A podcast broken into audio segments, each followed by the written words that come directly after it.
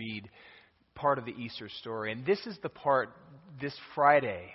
Uh, when I get to the details of it, I like to just kind of skim past it. It's almost like I, I recognize that they're necessary to read, but I like to move through this to get to Sunday morning and hey, the, the, the tomb is empty and it's exciting. But when we begin to look at Good Friday in light of all the scope of history, we begin to realize that everything in the Bible, from Genesis 3, when sin first entered the world, all the way up through the Old Testament and all the way through those, you know, those four Gospels, point directly to this night in, Jesus, in the history of mankind. Point to the cross. And then everything that comes after it, Acts through Revelation, is seen in light of that moment in history when Jesus willingly walked to the cross and took our sins upon himself.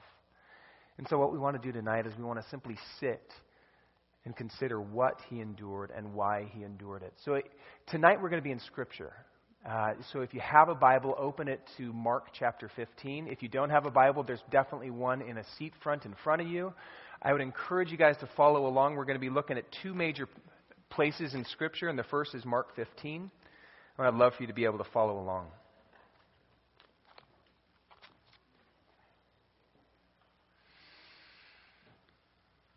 In Mark chapter 15, and each of the four Gospels records Jesus' last day. Um, and in Mark 15, he begins in the morning. Jesus has already been arrested.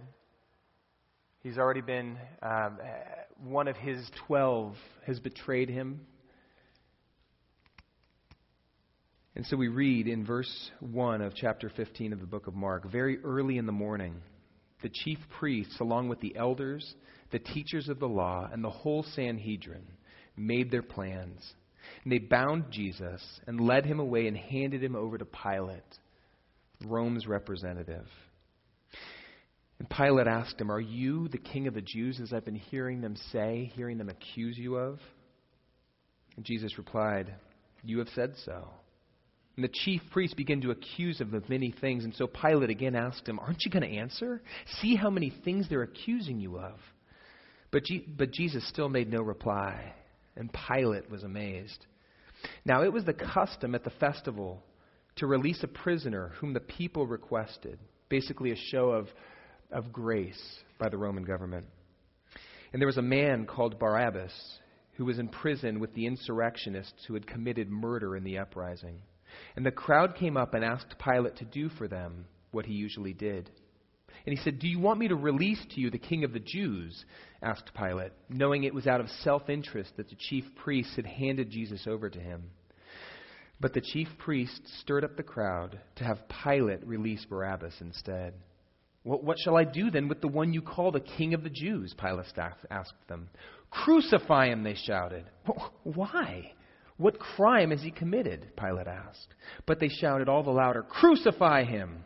It's interesting that the Jews did not actually have the right to condemn somebody to die. That belonged to Rome alone, and so they needed permission to ultimately crucify Jesus.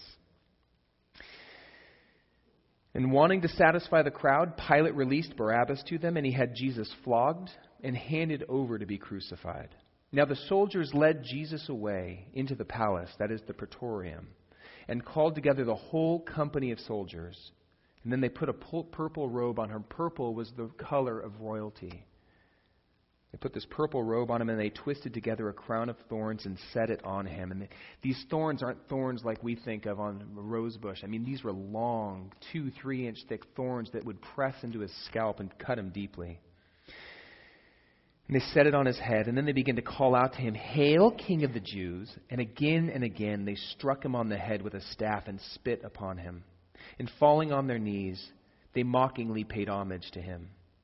And when they had mocked him, they took off the purple robe and put on his own clothes, and then they led him out to crucify him. There was a certain man from Cyrene named Simon, the father, the father of Alexander and Rufus, who was passing by on his way in from the country. And because Jesus probably had lost so much blood at this point, and the part of the cross he was carrying, he wasn't carrying the whole cross, he was carrying the crossbar, which weighed about 100, 120 pounds. And because of Jesus' loss of blood, he kept stumbling, and so they put that crossbar on this guy, Simon, and made him carry it up to Golgotha, which is the place of the skull or skull mountain where they ultimately were going to crucify him. They offered him wine mixed with myrrh. Myrrh would have deadened his pain. It's kind of like giving him uh, a Tylenol or something like that to help him in this process, but he refused it. And then they crucified him, and they divided up his clothes, and they cast lots. They rolled dice to see who would get each piece of his clothing. Now it was nine in the morning when they crucified him. And they posted a written notice of the charge against him, which read, King of the Jews. They crucified two rebels along with him, one on his right and one on his left. And those who passed by hurled insults at him, shaking their heads and saying, So you, who were going to destroy the temple and build it up in three days, come on down from the cross and save yourself. And in the same way, the chief priests and the teachers of the law mocked him amongst themselves. He saved others, they said, but he can't save himself. Let this Messiah, this King of Israel, come down now from the cross that we may see and believe. Even those crucified with him heaped insults on him. We know that at least one of them did, while the other one ultimately came to have faith in him before this day was out. At noon, so three hours in, darkness came over the whole land until three in the afternoon, meaning that Jesus hung on that cross for six hours. And at three in the afternoon, Jesus cried out in a loud voice, Eloi, Eloi, lema sabachthani, which means, My God, my God, why have you forsaken me? And when some of those standing near heard this, they said, Listen, he's calling to Elijah. And one of the other Gospels says that at this point Jesus cried out, I thirst. And so someone ran and filled a sponge with wine vinegar and put it on a staff and offered it to Jesus to drink. Now let's leave him alone and let's see if Elijah comes to take him down, he said. And then with a loud cry, Jesus breathed his last. The Gospel of John records what he said in that last cry to tell us, Tetelestai, it is finished and he breathed his last breath. And then in verse 38, we read that the curtain of the temple was torn in two from top to bottom. And this is the curtain that separated the Holy of Holies from the rest of Israel. It was torn from top to bottom. And when a centurion, a Roman soldier who stood there in front of Jesus, saw how he died, he said, Surely this man was the Son of God. You know, I, I, have read this so many times. I'm familiar with it so much that it kind of just flows over. It's just something I take for granted. I'm familiar with the fact that Jesus was beaten. I'm familiar with the fact that he was mocked. That the people who, who clamored for him to be their Messiah on Sunday are the same ones, and maybe it was different ones. But there are crowds now calling for him to be crucified because he was not what they expected their Messiah to look like. So they'd rather have him out of the way.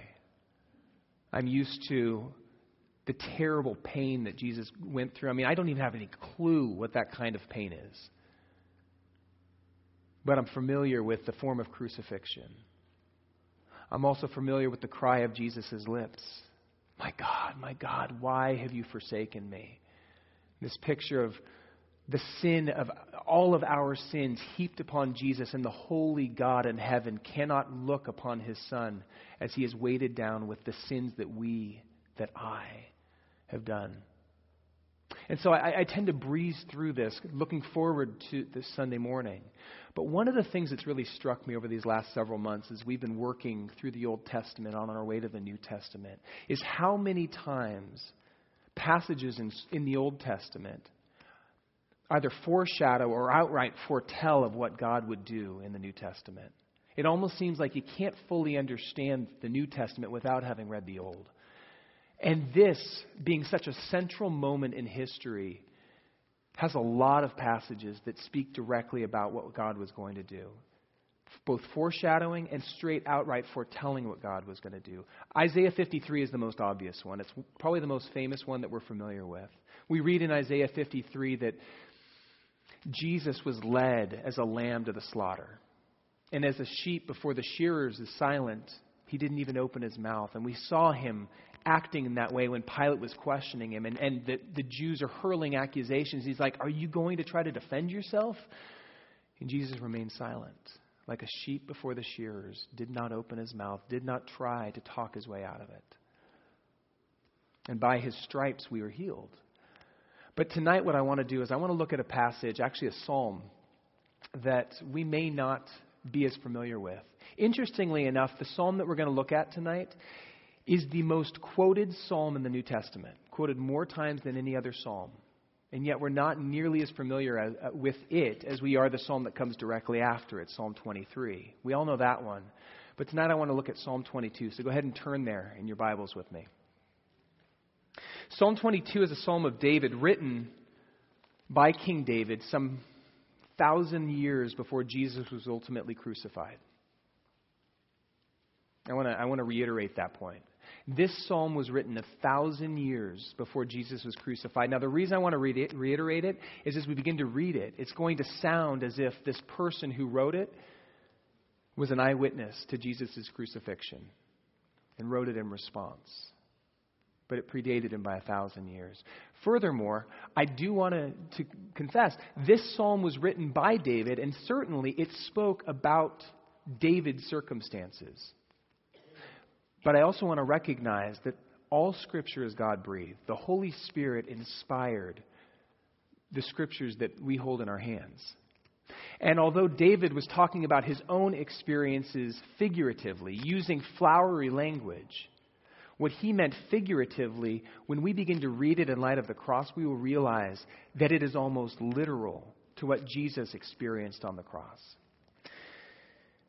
Furthermore, I also want to point out that Jesus identified so much with this particular psalm as he was hanging on the cross that although, as his, his nail pierced hands and his nail pierced feet are being torn by those nails, and he's hanging there laboring for every single breath. Literally, you have to pull yourself up to get a breath when you're on the cross dying. Breath was so difficult to come by, and yet, in the midst of this, some three hours in, he cries out, My God, my God, why have you forsaken me? Which is the first line of this psalm. And we go, Well, so what? You know, he just he felt the pressure of sins upon him and God turning his head, maybe, and true. There was certainly that, but also Jesus was quoting the first line because in this culture, in the Hebrew culture, they were a culture very much unlike ours, where we just look up anything that we read at some point. You know, we go, "Oh, I know it's some, there's somewhere. I highlighted it. Let me go find the book." They had things memorized. A 14-year-old boy in the Jewish culture would have the entire Hebrew Scriptures, the Old Testament, memorized by the time they were 14. This is a culture that has the Scriptures written upon their hearts. And when Jesus cries out the first line of a psalm, the people would know it.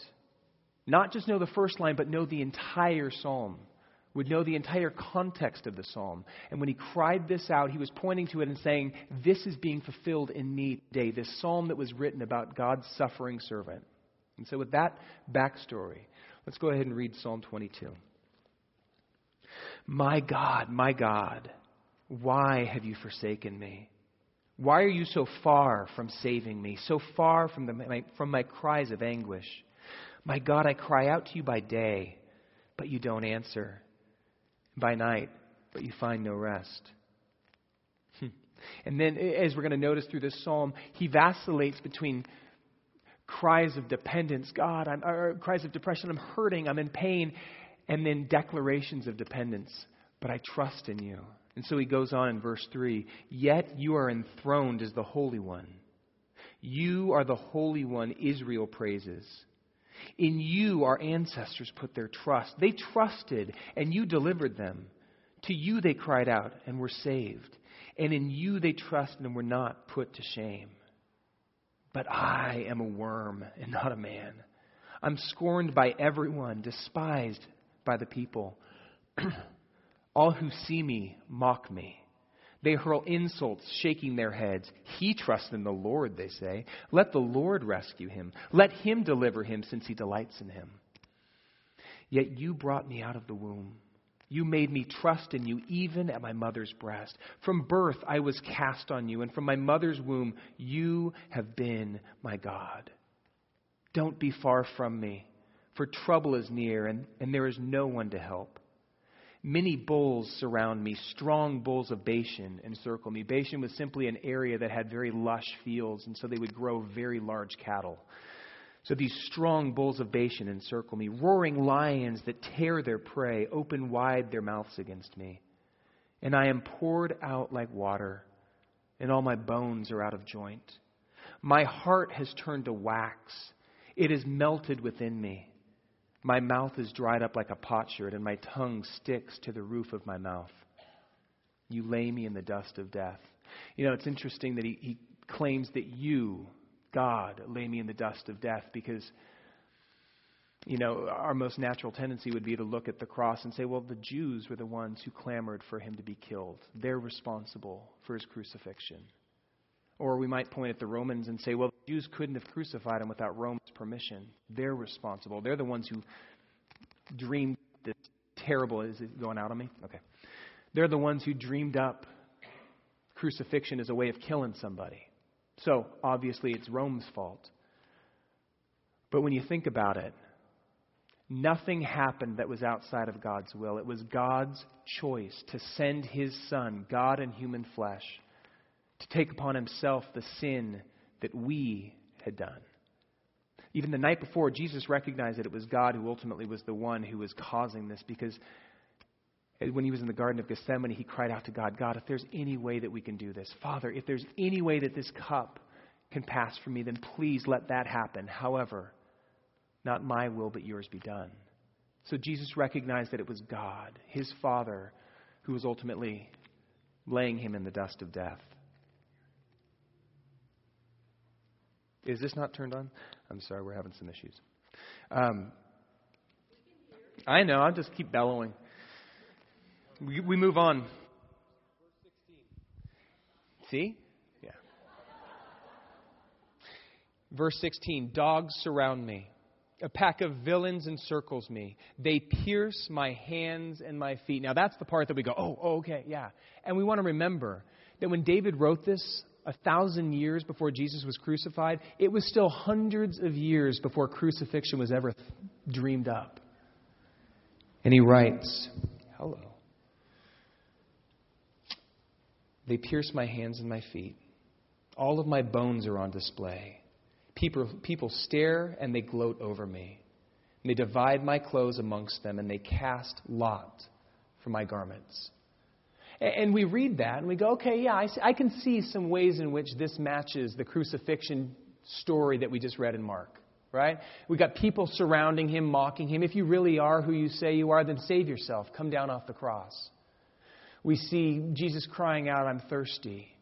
We see, you know, his hands and his feet being pierced. We go, okay, I can see that.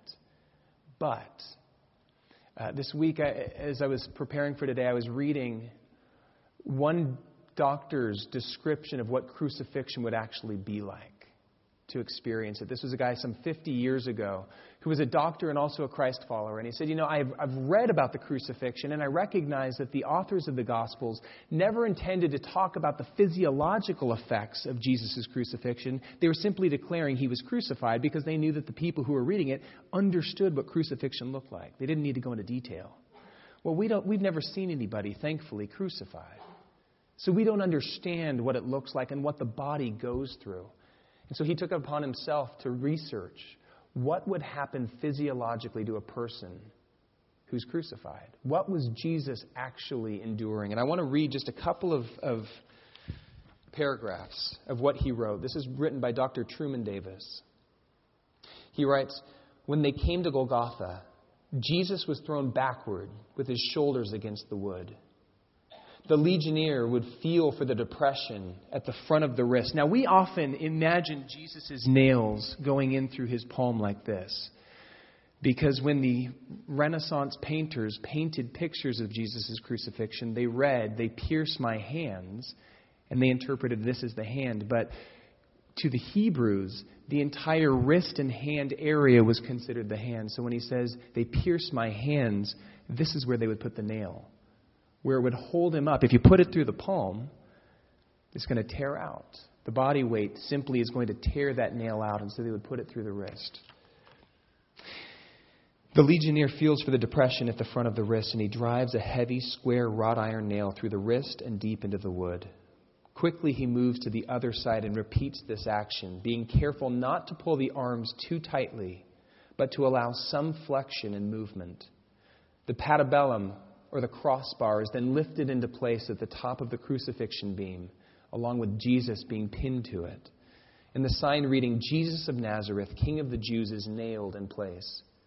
The left foot is now pressed backward against the right foot with both feet extended, toes down, and a nail is driven through the arch of each, leaving the knees moderately flexed, which brings to mind the statement, They pierce my hands and my feet.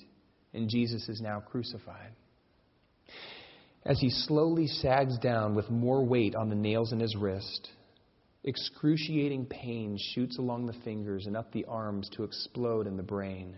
The nails in the wrist are putting pressure on the median nerves.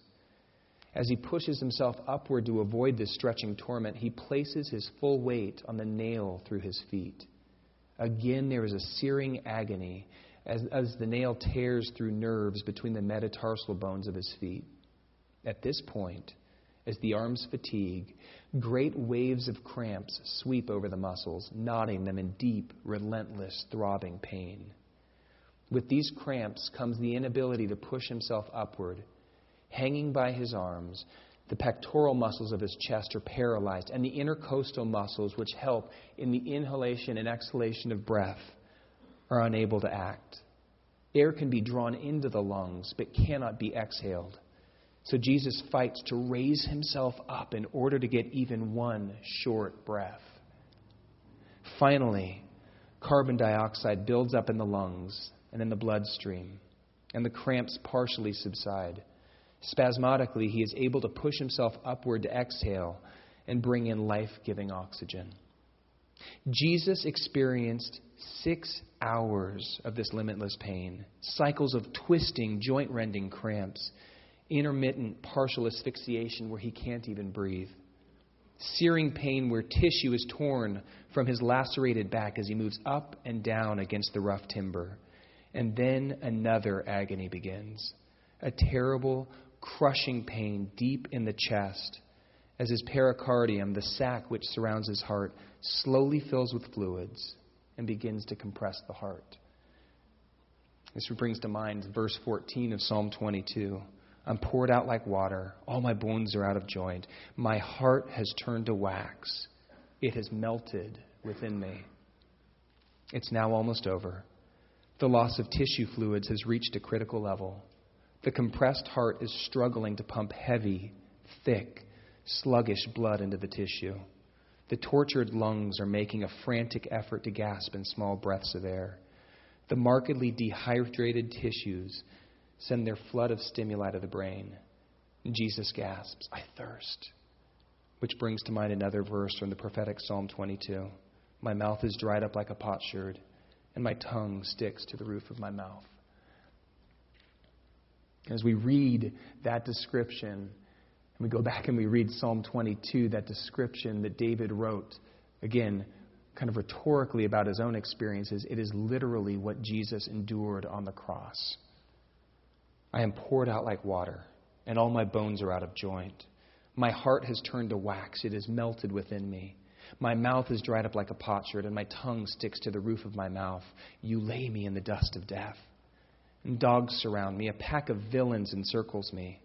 They pierce my hands and my feet, and all my bones are on display. People stare and they gloat over me, and they divide my clothes amongst them, and they cast lots for my garment. But then the whole attitude of this psalm switches from one of lament, one of pain, one of agony, to one of hope. We read in verse 19, But you, Lord, don't be far from me. You're my strength. Come quickly to help me. Deliver me from the sword, my precious life from the power of these dogs. Rescue me from the mouth of the lions. Save me from the horns of the wild oxen, which God ultimately would do some three days later when he raised him from the death, triumphing over the cross triumphing over death. Verse 24. No, verse 22. I will declare your name to my people, In the assembly I will praise you. You who fear the Lord, praise him. Here he's speaking to the people of Israel, God's people. All you descendants of Jacob, honor him. Revere him, all you descendants of Israel, for he has not despised or scorned the suffering of the afflicted one. He has not hidden his face from him, but he has listened to his cry for help. From you comes the theme of my praise. In the great assembly, before those who fear you, I will fulfill my vows, which Jesus did on that day on the cross. He fulfilled his vows, he did God's will. The poor will eat and be satisfied. Those who seek the Lord will praise him. May your hearts live forever. And then he shifts from just speaking to the people of Israel now to speaking to the worldwide ramifications of the cross, because this was not just a blessing for the people of Israel, but for everyone. All the ends of the earth will remember and turn to the Lord, and all of the families of the nations will bow down before him. For dominion belongs to the Lord, and he rules over the nations. All the rich of the earth will feast and worship. All, go, all who go down to the dust will kneel before him, those who cannot keep themselves alive. And posterity will serve him. Future generations will be told about the Lord. They will proclaim his righteousness, declaring to a people yet unborn, He has done it. And the last line of Psalm 22 sounds a whole lot like the last cry of Jesus' lips It is finished. to tell us, Tetelestai. That word, "to tell us, tetelestai, is the kind of word that you would cry as you limp over the, the finish line in a marathon. it's finished. But what was he talking about? What was finished? I don't think he was talking about himself. He wasn't saying, I'm finished. I give up. Rather, he was talking about the things that God had placed for him to do. What God, what you have entrusted to me, this purpose, it's finished, finally. So, what was finished? Well, first off, the consequences of, of sin that we read about all the way back there in Genesis chapter 3. When Adam and Eve sinned against God, sin entered into God's good creation, severing the relationship between Adam and Eve. No longer could they be face to face with their Lord and their God. Furthermore, death entered into the picture. And through Jesus' act of going to the cross, he nailed that death to the cross. But it doesn't stop there. What else was finished? The Jews used to look at the law as the ladder to righteousness. This is how we attain righteousness. This is how we can have relationship with our God. And Jesus, through his death on the cross, nailed the law to the cross, saying what the law was unable to do, I have done. I have made the law obsolete. Because it's not through observance of the law that you will be declared holy, but it is through my blood that you are declared righteous. Furthermore, the sacrificial system was finished. No longer would bulls, uh, the blood of bulls and goats be required for people to be ceremonially clean so they could enter into God's presence. Now, Jesus became the one and only sacrifice needed, as the, the author of Hebrews says. By one sacrifice, namely himself, Jesus Christ made perfect forever those who are being made holy. In other words, He justified us, even though we're still in the process of being set apart or sanctified. And then finally, the separation between man and their God was finished. We see this graphically through the fact that as soon as Jesus breathes his last breath, the veil, the curtain in the temple separating the people from the Holy of Holies was torn from top to bottom. But God was basically saying, It's done. You no longer need to be estranged from me. You no longer need to go through any intermediaries to come to me. You can come just as you are. Basically, tonight, what I hope that we're getting out of this is that although for Jesus' disciples, this cross came as a surprise particularly in light of the fact that on Sunday people are singing his praises. This must have come as a complete and utter shock. And yet, for both God the Father and God the Son, Jesus Christ, this wasn't a surprise. They knew this was coming. It was for this very reason that he came to take upon himself the penalty due us. Which is why, and you don't need to turn here, but in Colossians chapter 2, Paul writes about what Jesus accomplished that day on the cross. He writes this in Colossians chapter 2 verse 13. When you were dead in your sins and in the uncircumcision of your flesh, God made you alive with Christ. He forgave us all of our sins, having canceled the charge of our legal indebtedness which stood against us and condemned us. He has taken it away, nailing it to the cross. And having disarmed the powers and authorities, he made a public spectacle of them, triumphing over them on the cross. Far from being a tragedy, Jesus' death on the cross was actually God's greatest triumph. Because it was on that day that he did for us what we could never do for ourselves. It was on that day that he made sinners into saints. And it was on that day that prodigals were welcomed home. And that's what makes today, this Friday, truly good, because of what Jesus did for us some 2,000 years ago. And the night before Jesus was crucified, he, he was sitting down with his disciples and he decided to give them a tangible reminder of what he was about to do. And they were eating a meal. And at one point, he took a piece of bread and he, he broke off a piece. And he said, This bread represents my body, which is given for you. And any time you eat this bread, remember what I've done for you. And then he took a cup. It was one of the cups of the Passover meal that they were sharing. And he said, This cup represents my blood, which is poured out for your sins.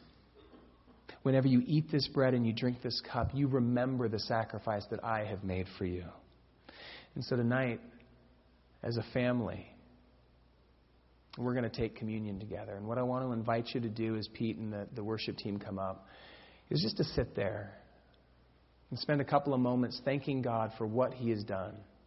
And then, when you feel ready, I'm going to invite you to come up, and we have a couple of tables over here with the communion elements. I'm going to invite you to just tear off a piece of this bread. There's some unleavened loaves there. Just tear off a piece. And then take one of the cups of juice and go ahead and sit back down. In a couple of moments, we're going to take this together. All right? So let's go ahead and worship God together.